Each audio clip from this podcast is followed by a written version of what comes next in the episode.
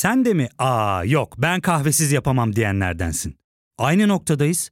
İlk ve tek kahve üyelik uygulaması Frink'le tanış. Hem bütçeni koru hem de hiç bitmeyen kahvenin tadını çıkar. Yakınlarından terapinin onlara ne kadar iyi geldiğini dinlesen de kendin için bir şeylere başlamak zor geliyor olabilir. Ya da sevdiklerine yardım etmeye istekliyken kendi ihtiyaçlarını görebilmek. Hayvel, uzman psikologlarıyla kendi ihtiyaçlarını bulmanda sana destek olacak. Terapi yolculuğuna başlamak için detaylı bilgi bölümün açıklamalarında.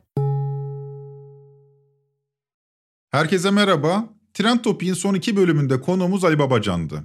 Daha ilk bölümden size bir söz vermiştik. Bu konu hakkında 3 bölüm yapacağız demiştik. İlk iki bölüm Ali Babacan'la söyleşimizdi. Dinlediniz umuyorum. Üçüncü bölümde ise niyetim Ali Bey'in arkasından konuşmaktı. Zaten kendisine de söylemiştim. Bir üçüncü bölüm yapacağız ve sizin arkanızdan konuşacağız. Sizi değerlendireceğiz diye.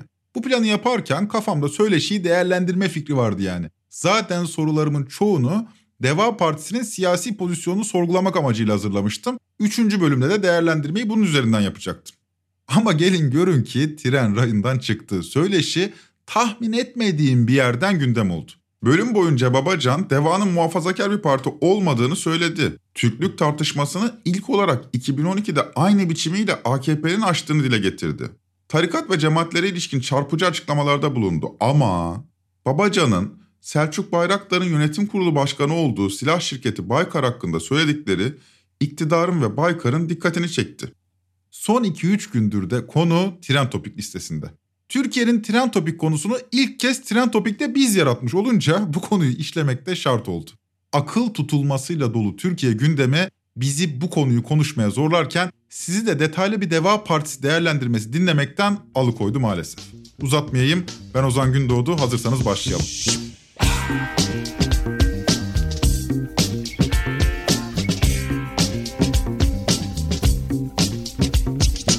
Gazetecilik mesleğinin pek çok aparatı var. Basılı gazete ya da dergi olabilir, televizyon olabilir. Bunlar konvansiyonel araçlar. Ama bir de son yıllarda popülerleşen yeni medya aparatları var. Sosyal medya genel olarak yeni medya mecrası. YouTube, Twitter, Instagram hatta TikTok gazetecilerin içerik ürettiği yeni mecralar. Kendi adıma hepsini heyecanla takip ediyorum. Ama biz podcastçiyiz. Neden podcast? Tren Topik'in tanıtım bölümünde de bir yıl önce vurgulamıştım. Sosyal medyanın hızını yavaşlatmadığımız sürece ya da o hıza adapte olduğumuz sürece doğru bilgiye, derinlikli çözümlemeye hasret kalıyoruz. Yavaş gazeteciliğin mutlaka gelişmesi hepimizin akıl sağlığı için şart. Yavaş gazetecilik deyince kimimizin aklına olumsuz bir duygu gelebilir. Canım gazetecilik yavaş olur mu diyebilirsiniz ama tam tersi. Batı'da bu akıma yani yavaş gazeteciliğe slow journalism diyorlar. Biz direkt doğrudan Türkçe'ye çevirmişiz ve bayağı önem atfediyorlar bu işe. Tabii bizim trend topikte yaptığımız şeydir diyemeyiz ama bir gündem derleme, toplama ve bunu bir bağlam içinde sunma görevi üstlendiğimiz için bir tür slow journalism örneğidir de diyebiliriz trend topiye. Ne demek bu slow journalism? Nasıl açıklayalım? Fast food ile kıyaslayabiliriz. Fast food nasıldır? Hızlı ve bir o kadar kalitesiz. Emek harcanmaz, sınaidir, organik değildir. Belki takip ediyorsunuzdur. Bir gastronomik gelişme olarak fast food'a karşılık slow food revaçta. Fast food'un kalitesizliğine karşı daha yavaş servis edilen ama emek yoğun bir gastronomi kültürü gelişiyor. İşte aynı motivasyonla trend topi üretiyoruz. Yavaş oluyor, haklısınız. Belki gündemin ardından geliyoruz. Yani gündemi doğrudan yakalayamıyoruz. Ona da haklısınız. Yavaş oluyor. Ama derli toplu biçimde tek bir konuyu ele alıyor ve arka plana da odaklanabiliyoruz. Sosyal medyanın hızını kabul etmek gerekir. Bu iyi bir şey. Hatta iyi. Her haberci diğerinden daha hızlı sunmak ister kendi haberini. Ama bu hızın yarattığı kalitesizliğe ve bağlamdan yoksunluğa karşı daha yavaş ama daha sağlıklı, daha estetik ve daha derinlikli bir gündem programına ihtiyaç olduğunu düşünüyorum. Cumartesi günü yayınladığımız Ali Babacan'la röportajın ikinci bölümü Türkiye'deki hızlı gazeteciliğin meslekte yarattığı yıkıma ilişkin fikir verdi. Yıkımı bu arada kibar anlamda kullanıyorum. Çok daha kötüleri kullanılabilir. Babacan'a sorduğumuz sorulardan biri de Baykar üzerineydi. Biliyorsunuz İHA'ya üreten bir teknoloji şirketi Baykar.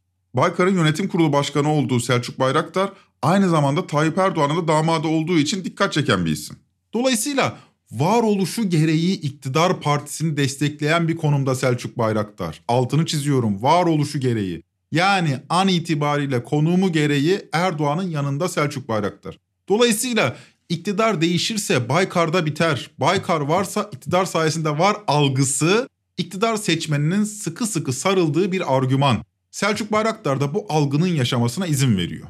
31 Ağustos 2022 tarihinde yani yaklaşık 4 ay önce Habertürk'ten Kübra Para konuk olan Selçuk Bayraktar şöyle konuşmuş ve o dönem bu çok tartışılmıştı. Siyasi iktidar değişirse projelerinizin akamete uğramasından ya da yeterince destek görmemesinden endişeniz var mı? Bu projelerle alakalı mevcut siyasi iktidarın da bir gevşemesi olacak olursa ciddi akamete uğrama riski ve dünyadaki liderliğini kaybetme riski bulunmakla birlikte en ufak bir gevşeklik veya işte siyasi sayıklarla yapılan farklı farklı ajandalarla, hesaplarla yapılmış eylemlerin her biri bu projeleri yok etmeye yeter.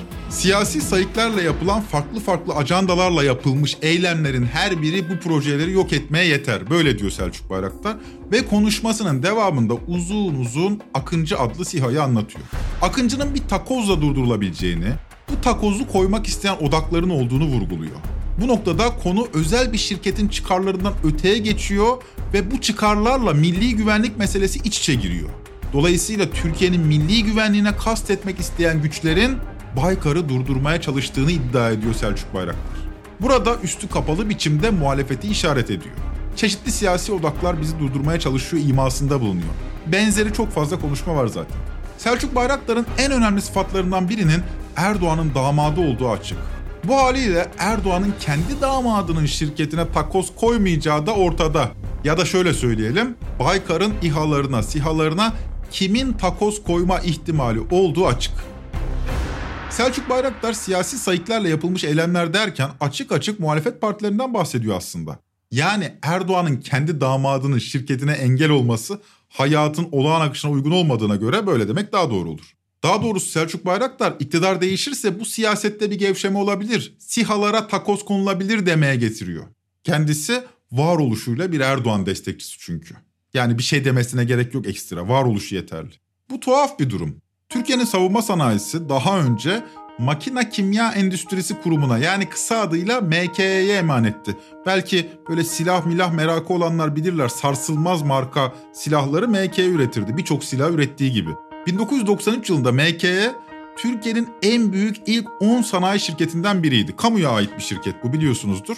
Hatta tam sırasıyla söyleyelim o yıl ülkenin en büyük 9. sanayi şirketiydi ve 90'lı ve 2000'li yıllar boyunca da bu konumunu hemen hemen korudu. Aselsan, Roketsan gibi kamu kuruluşları da savunma sanayine destek olan, biraz daha araştırma geliştirme faaliyetlerinde yoğunlaşan diğer şirketlerdi. Derken 2000'li yılların sonunda Ergenekon ve Balyoz tartışmalarının gölgesinde profesyonel orduya geçiş tartışmaları başlatıldı. TSK'nın darbeci yapısı profesyonel orduya geçince çözülecekti. Bize anlatan hikaye buydu. TSK'nın satın aldığı mal ve hizmetlerden tutun da çalıştırdığı personele kadar köklü bir değişimden bahsediyordu profesyonel ordu derken. Tartışılan başlıklardan biri de savunma sanayinin piyasaya açılmasıydı. Hatta 2009'da eski Genelkurmay Başkanı Yaşar Büyükant'a da Mehmet Ali Birant tarafından sorulmuştu bu soru. Ne düşünüyorsunuz profesyonel ordu hakkında diye daha 2009'da. Büyük cevabı enteresan dinleyelim. Efendim neden tamamen profesyonel bir orduya dönmüyoruz? Bizde uzman var yine. Var ama genele oranladığımız zaman çoğunluğu mükellef asker dediğimiz yani 20 yaşında dolduran her erkek vatandaş silahlı kuvvetlere geliyor ve silahlı kuvvetlerin ana gövdesini oluşturuyor. Doğrudur birçok ülke profesyonel orduya geçti. Fakat bazıları bir şeyi unutuyor. Tamamen profesyonel geçmenin faturası nedir? Çünkü bir kişiyi profesyonel hale getirdiğinizde onun aile bireylerinde, sağlık giderinden diğer şeylere kadar hepsini yükümlülük altına giriyorsunuz. Şu anda silahlı kuvvetler bütçeden önemli bir kaynak alıyor. Tam profesyonel hale getirdiğiniz zaman ki ben bunu hesaplattım, o bütçeyi iki ile çarpmanız lazım. O kadar. O kadar. Savunma harcamalarının iki katına çıkması anlamına geliyordu bu. Ve profesyonel orduya zaman içinde geçildi. Bugün şehit haberlerinde adı geçen Mehmetçiğin hemen hepsi uzman personellerden oluşuyor. Ülkedeki yoksulluk iklimi askerlik yapmaktan başka çaresi olmayan insanları cepheye gönderiyor maalesef.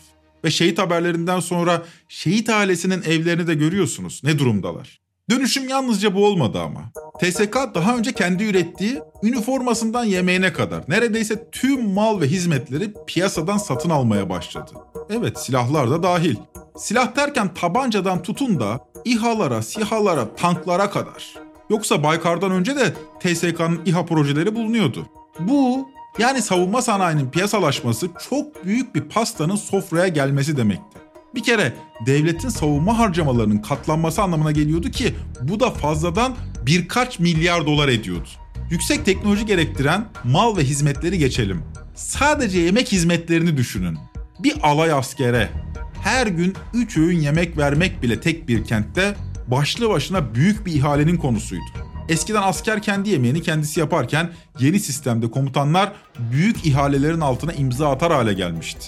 Bu arada yeri gelmişken konu ilginizi çektiyse Adem Yavuz Elveren'in iletişim yayınlarından çıkan Askeri Harcamalar ve Ekonomi başlıklı kitabında önereyim.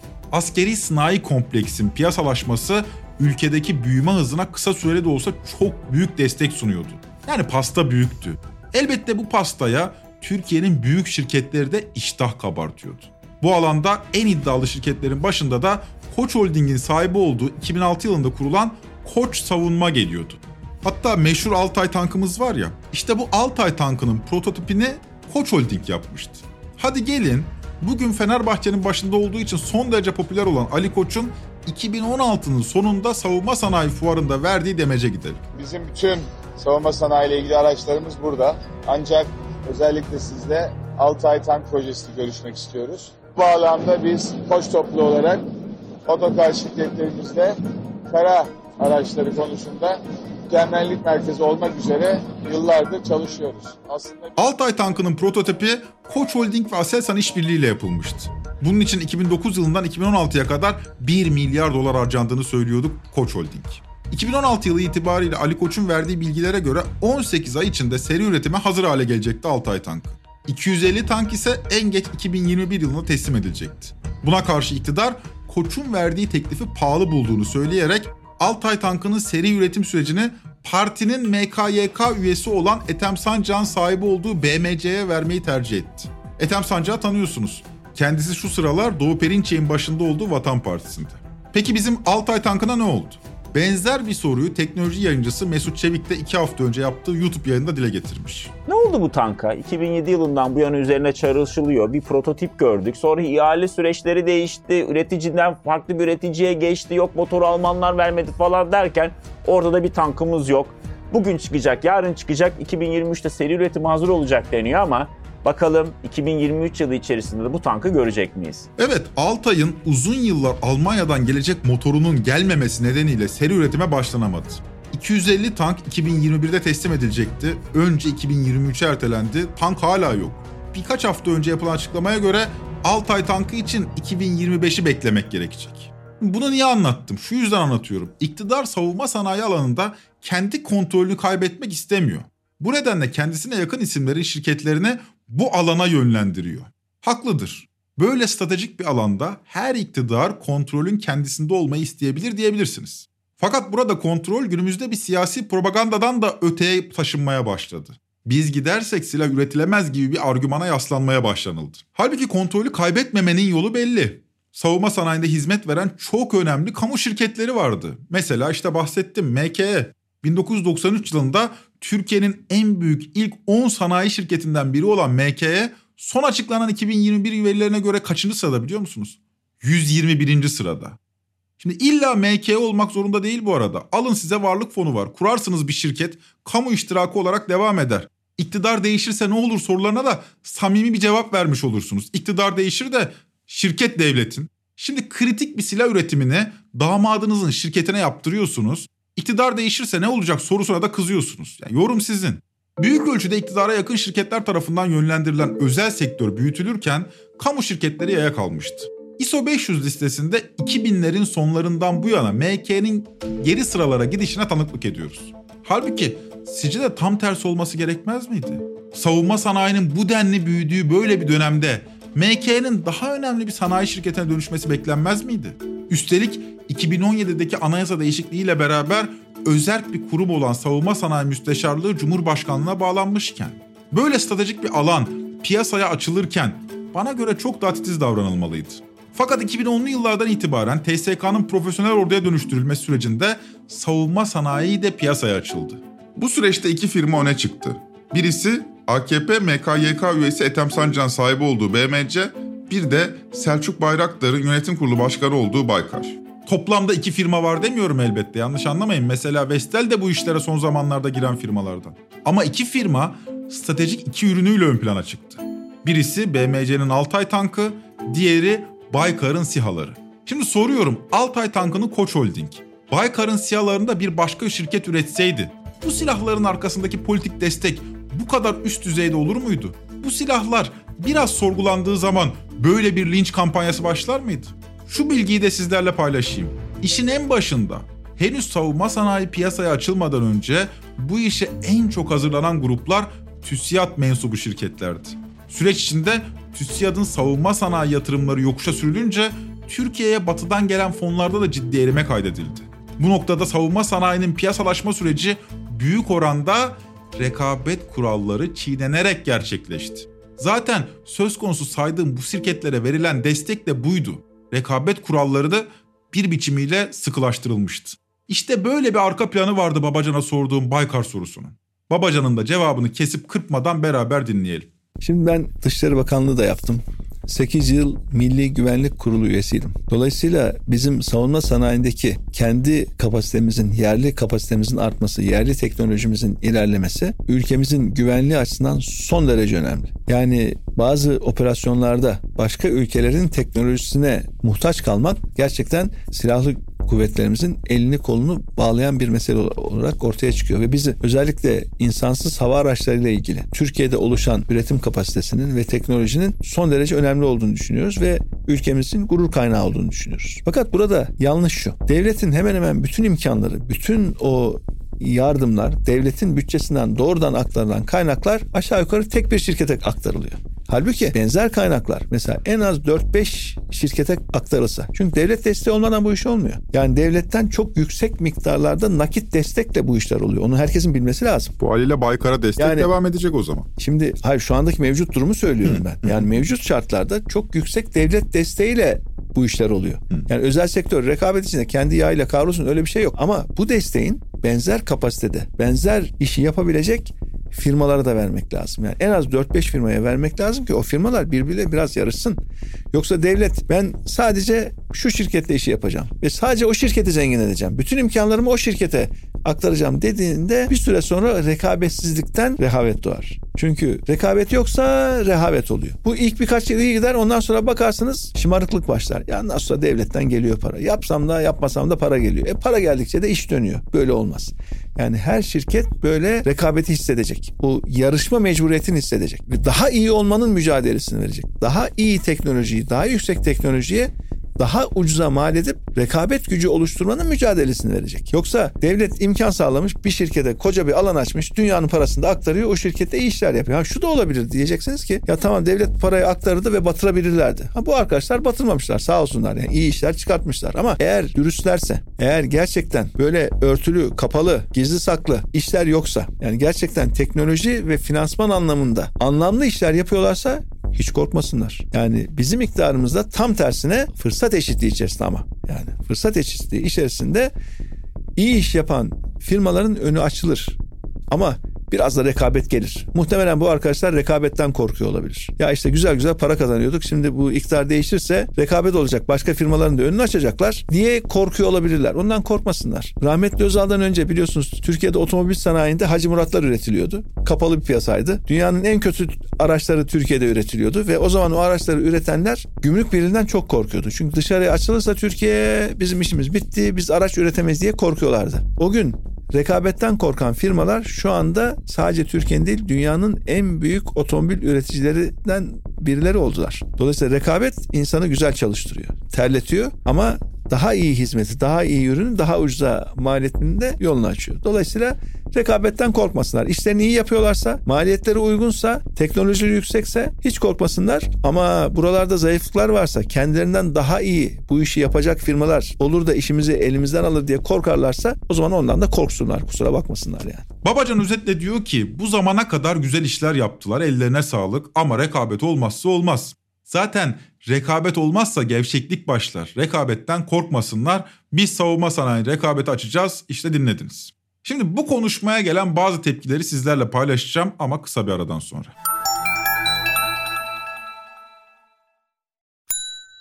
Ya fark ettin mi? Biz en çok kahveye para harcıyoruz. Yok abi, bundan sonra günde bir. Aa, sen fırın kullanmıyor musun? Nasıl yani? Yani kahvenden kısmına gerek yok. Frink'e üye olursan aylık sadece 1200 TL'ye istediğin çeşit kahveyi istediğin kadar içebilirsin. Günlük 40 TL'ye sınırsız kahve mi yani? Çok iyiymiş. Aynen. Hatta şu anda 200 TL'lik bir indirim kodu da var. E hadi hemen indirip üye ol da bu fırsatı kaçırma. Terapiye başlamak, içinden çıkamadığın döngüleri kırmak, bazı yanlış bulduğun kararlarını değiştirmek ve kendinle beraber daha huzurlu bir yaşam inşa etmek için atabileceğin en değerli adımlardan biri. Hayvel ile yoğun yaşam tempona uyum sağlayarak online terapi seanslarını takvimine göre ayarlayabilirsin. Bini aşkın uzmandan sana en uygun terapisti seçebilir, PodB10 koduyla indirimden yararlanabilirsin. Detaylı bilgi açıklamalardaki bağlantıda. Aradan önce Babacan'ın açıklamasına gelen tepkiler demiştim. Buradan devam edelim. İlk tepki Baykar'ın sahibi ve Erdoğan'ın dünürü Haluk Bayraktar'dan. Dünür demek doğru bilmiyorum. Selçuk Bayraktar'ın abisi. Haluk Bayraktar'dan geldi. Bunu bunca delilik içinde normal karşılıyorum açıkçası. Sonuçta adamın şirketine ilişkin bir itham var. Fakat işler bununla bitmiyor. Haluk Bey'in tepkisini A Haber şöyle haberleştirmiş. Dinleyelim. Deva Partisi, Türkiye'nin yerli ve milli insansız hava araçlarını üreten Baykar'ı hedef aldı. Milli teknoloji hamlesinde önemli bir paya sahip olan Baykar'a sosyal medya üzerinden algı operasyonu yapıldı. Devletin tüm imkanları tek şirkete aktarılıyor iftirasına Baykar Genel Müdürü Haluk Bayraktar tepki gösterdi. Baykar'ın ABD, Çin ve İsrail gibi ülkelerin İHA'larıyla rekabet ettiğini belirten Bayraktar, 27 ülkeye ihracat yapıldığının altını çizdi. Kuruluşumuzdan bugüne gelirlerimizin %75'ini ihracattan elde ettik. 2022'de ise sözleşmelerimizin %99.3'ü ihracat kaynaklı. Türkiye'yi bırakın dünyada dahi böyle bir firma bulamazsınız. Kuruluşumuzdan bu yana devletten tek kuruş nakit teşvik ya da hibe almadık. Banka kredisi dahi kullanmadık. Tüm projelerimizde olduğu gibi en son Akıncı ve Kızıl Elma'yı da öz kaynaklarımızda geliştirdik. Ne? Deva sosyal medyada Baykar'a hedef mi aldı? Duydunuz değil mi? Yani Ali Babacan'ın ne söylediğini, nerede söylediğini bile araştırma zahmetine katlanmamışlar. Haberi izleyen kişi Ali Babacan'ın tweet attığını falan sanıyor muhtemelen. Hatta daha ileri gideyim. A Haber'de bu haberi yapan kişi Trend Topi'nin son bölümünü dinlediyse ben de bir şey bilmiyorum. Bakın derinlikli bir araştırmadan falan bahsetmiyorum. Adama saldıracağız bu tam olarak ne demiş acaba diye bile araştırmamışlar. Farkında bile değiller. Sosyal medyada hedef aldı deyip geçmişler. Tweet attığını falan düşünüyorlar. Hadi diyebilirsiniz ki bu A Haber. Ne olduğu belli. İzleyen de zaten kararlı AKP seçmeni. Dolayısıyla sonuç değişmez. Ama yetmiyor. Ardından CNN Türk'te yayınlanan bir programa da konu oluyor bu mesele. Açıkçası benim favorim bu oldu. Müthiş gerçekten. Formatı biliyorsunuz bir moderatör var, dört konuklu bir program. Moderatör Haluk Bayraktar'ın az önce A Haber'de dinlediğiniz mesajını okuyor ve akşam gazetesi yazarı Serkan Fıçıcı'ya söz veriyor. Serkan Bey önce çubuğunu istiyor çünkü çözümleme yapacak. Serkan Bey sizinle devam edelim. Şimdi Sayın Babacan neden Bu- e, Sayın Bayraktar'a hedef aldı? Oraya gelebilirim yani kelime kelime Tabii, bakmak buyurun. isterim çünkü müsaadeniz Buyurun, olursa. tabii. Biraz tabii metin çözümlemesi Şöyle lazım. alalım size. Çubuğunu alan akşam yazarı Serkan Fıçıcı başlıyor metin çözümlemesine. Öyle isimlendiriyor. Şimdi burada Sayın Babacan'a Baykar soruluyor. Evet. Şimdi bakın yani baştan başlayalım ilk cümle. Hani alt metin okuması, metin çözümlemesi vesaire Tamam. vesaire. Sayın Babacan'a niye Baykar soruluyor? Yani Sayın Babacan savunma sanayi uzmanı mı? Sayın Babacan bu alanda çalışmış mı? Makaleleri mi var? Ya da devlette yöneticilik yaptığı dönemlerde Milli Savunma Bakanlığı ya da Sanayi Teknoloji Bakanlığı yaptı da biz mi hatırlamıyoruz? Kral. Babacana diyor neden Baykar soruluyor diyor. Sonra devamında Baykar'ın silahlarını övüyor da övüyor. Çubuğuyla Haluk Bayraktar'ın tweetini cümle cümle kendi deyimiyle çözümlüyor. Öyle işkembeden atmıyor yani bilimsel. Çözümleme diyor. Metin çözümlemesi. Aklınızı oynatırsınız. Zaten çok güzel bir yanıt verilmiş. 27 ülkeye ihracat yapıyoruz. Rekabetten kork. Dünya ile rekabet ediyorum diyor. Yani ne anlatıyorsun gibi. Metni de çözümleyen akşam yazarı Serkan Biçici sonra soru soranın yani bendenizin niyetini okumaya başlıyor. Bu arada kendisiyle tanışıklığımız yoktur. Bu soru zaten diyor sordurulur. Tanışmıyoruz da işte biliyor bir şekilde. Bir biçimiyle Türkiye'nin kendi güvenliğini sağlamasını hazmedemeyen bazı güçler bana bu soruyu sordurmuş. Dinleyelim. Şimdi burada niye bu soru sordurulur? Ya bazı sorular şimdi liderlere sordurulur. sordurulur. Ne Niye? Baykar sorusu sorduruluyor? Buradan bakmak lazım meseleye. Ve Akşam yazarı ki bu adam aynı zamanda bu gazetenin genel yayın yönetmenliğini de yapmış bir isim. Gazete yönetmiş yani. Serkan Biçici diyor ki Babacan diyor savunma sanayi uzmanı olmadığına göre bu soru sordurulmuş. Çünkü bazen sorular sordurulur değerli dinleyici. Bilmiyorsan öğren yani. Soru vardır sordurulur. Sonra Babacan'ın bu söyleme nasıl geldiğini değerlendiriyor. Arka planı da şu. Nereden geldi Sayın Babacan bu söyleme? Bir, anayasadan Türklüğü kaldıracağız. Dedi mi? Dediler parti olarak. 66. madde. Efendim sonra dediler ki yok öyle bir şey olur mu olmaz mı? Bir gargaraya getirdiler. Net çıkıp bir şey ifade etmiyorlar. Hala bilmiyoruz ne dediklerini. Ne dediklerini acaba kendileri biliyor mu? O ayrı bir hikaye. En tazesi ne? Biz HDP ile açıktan şeffaf görüşüyoruz. Saklamıyoruz ki. Bakın bu ifadesi var. Bugün medyaya düştü. Yani bu açıklamaya gelen süreçte adım adım nasıl geliyoruz? Diyor ki zaten anayasadan da Türklüğü kaldıracağız ya sonra da susmuşlar. Daha doğrusu net çıkıp bir şey ifade etmemişler. Yani Babacan öyle bir şey söylememiş. Akşam yazarı Serkan Fıçıcı dilini doladığı sözüm ona metin çözümlemesi yaptığı yayını açıp dinlememiş bile. Ali Babacan'ın ne dediğini bilmiyor yani. Çünkü dinlese aynı yayında Türklük meselesini de konuştuk. Ondan da haberi yok. Uzatmayalım. İktidarın propaganda çarkının nasıl işlediğini iyi özetlediği için kafanıza şişirdim. Bu tipler kerameti kendinden menkul, vasata bile hitap edebilme kabiliyetine sahip değil, vasatın altına hitap etmek üzere para verilen gazetecilik mesleğinin itibarını sarsan tipler. Bakın bu birkaç yıl öncesine kadar prestijli olan bir kanalda CNN Türk'te oluyor. Bu arada A Haber'in sahibi Orhan Kalyoncu ile CNN Türk'ün sahibi Yıldırım Demirören'in birbiriyle dünür olduğunu da ekleyelim. Yani bu dönemde dünürler bu bölümde en azından çok gündem oldu. Peki ya siyasetçiler? Şimdi bu habere ya da haberimsiye ya da dezenformasyona ne derseniz deyin meseleye onlar nasıl yaklaştılar? Mesela Süleyman Soylu. İnsansız hava araçları Türkiye'nin terörle mücadele tarihini değiştirdi. Hele Bayraktar İHA, dünyanın önünde selam durduğu oyun değiştirici bir mucizedir. Saldıranlar ya ajandır, ya haindir, ya embesildir. Ordumuza kimyasal silah iftirası atan bir kişiye geçmiş olsun diyebilen bu sıfatların hepsini üzerinde taşır. Amerika'nın çocukları, çaresiz zübükler. Demiş. Türkiye gazetesinde yazılar yazan Cem Küçük işi biraz daha ileri götürmüş. Adamların gizli saklı ajandası yok. Açık açık savunma sanayini bitireceğiz. Hesap soracağız. Özellik vereceğiz. Herkesi görevden alıp mahkemelerde yargılayacağız diyorlar. Hala şaşıran var mı? Ama açıkçası benim en sevdiğim arkadaşlar Muharrem İnce'ninki oldu. İnanılmaz. 16 Ocak'ta şöyle demiş Sayın İnce. Altılı Masa'nın ortağı olan Babacan SİHA'lara dokunacakmış. Hayır kardeşim. Biz Memleket Partisi olarak İHA ve SİHA'ları doğru buluyoruz. Cumhurbaşkanı olduğumda savunma sanayi yatırımlarını artırarak devam ettireceğiz.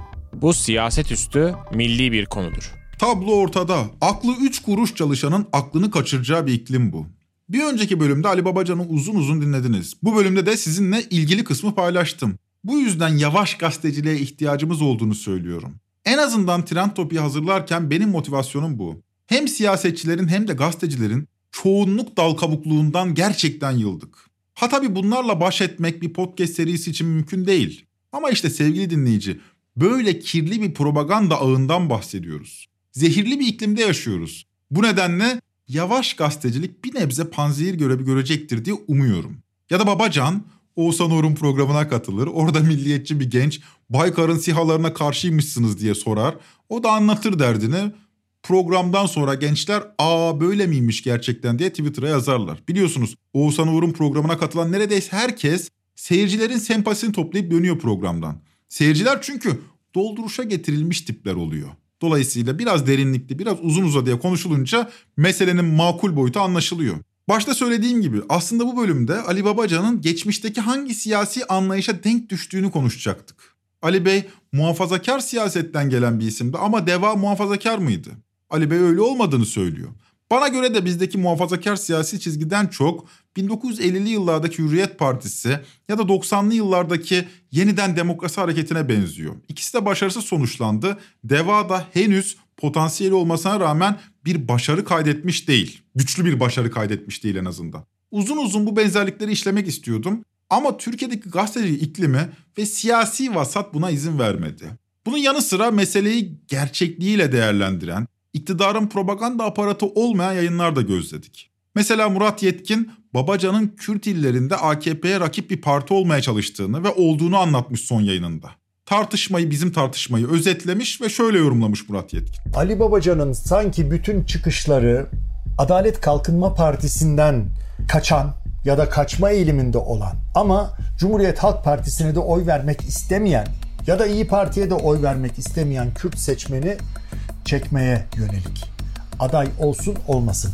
Bu konuda gelişmeleri izlerken lütfen bunu da aklınızın bir köşesinde tutun derim. Evet, gerçekten de sırtını muhafazakar geleneğe yaslayıp merkez sağ doğru yol alan, bu anlamda İyi Parti'ye benziyor dikkat ederseniz. Bunu yaparken de yeni bir liberal söylem geliştiren bir parti deva.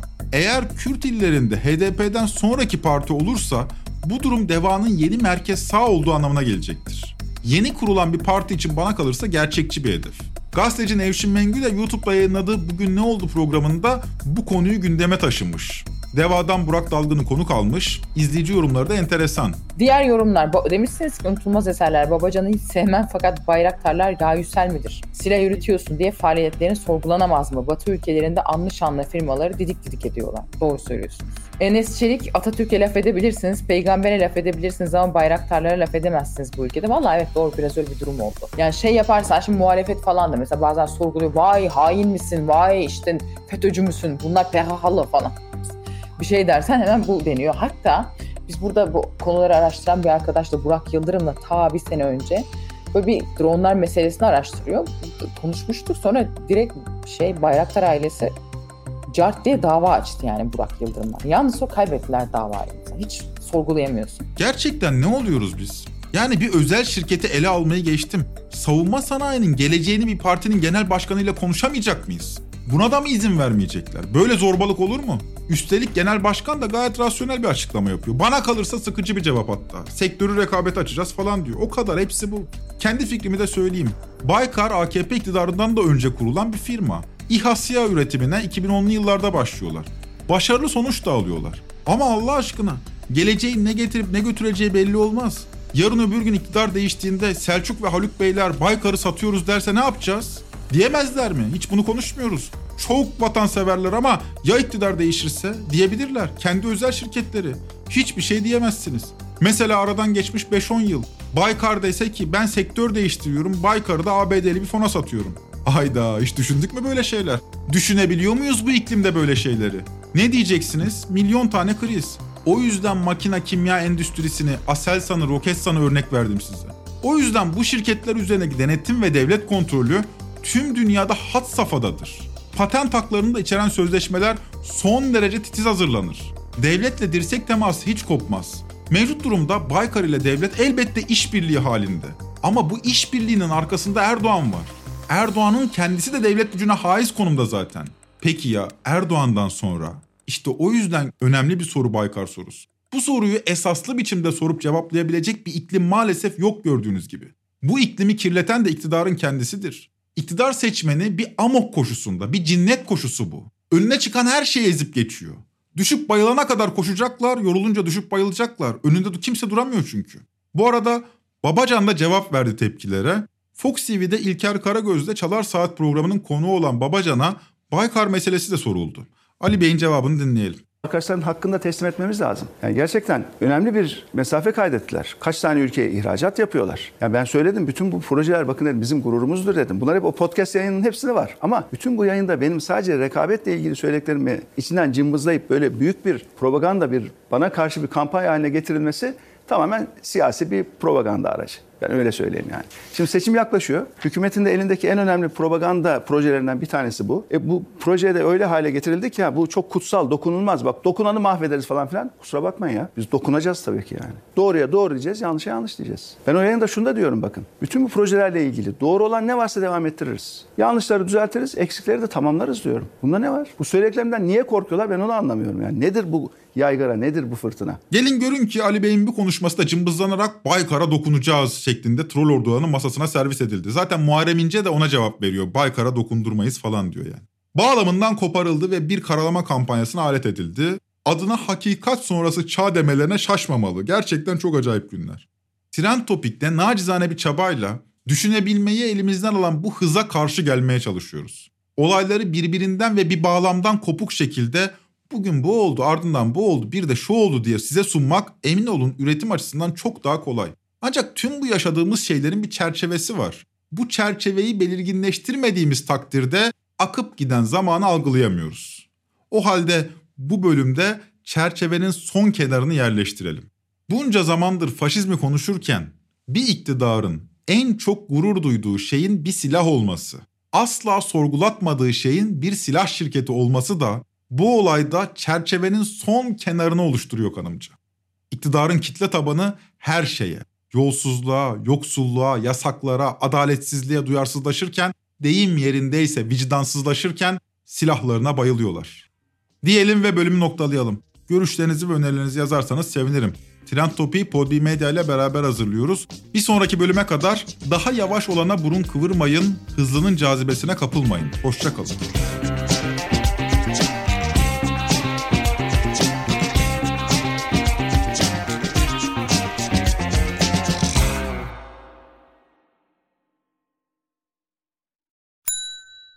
İlk ve tek kahve üyelik uygulaması Frink, 46 ildeki 500'den fazla noktada seni bekliyor.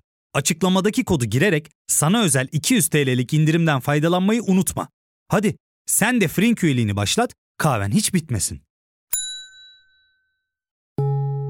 Hem bugününe hem yarınına katacaklarıyla terapi yolculuğuna ve daha iyi hissetmeye bugün Hayvel ile başla. Açıklamadaki linkten Hayvel'i indir, ücretsiz tanışma görüşmelerinin ardından bütçene uygun seans paketini seç ve terapi yolculuğuna başla.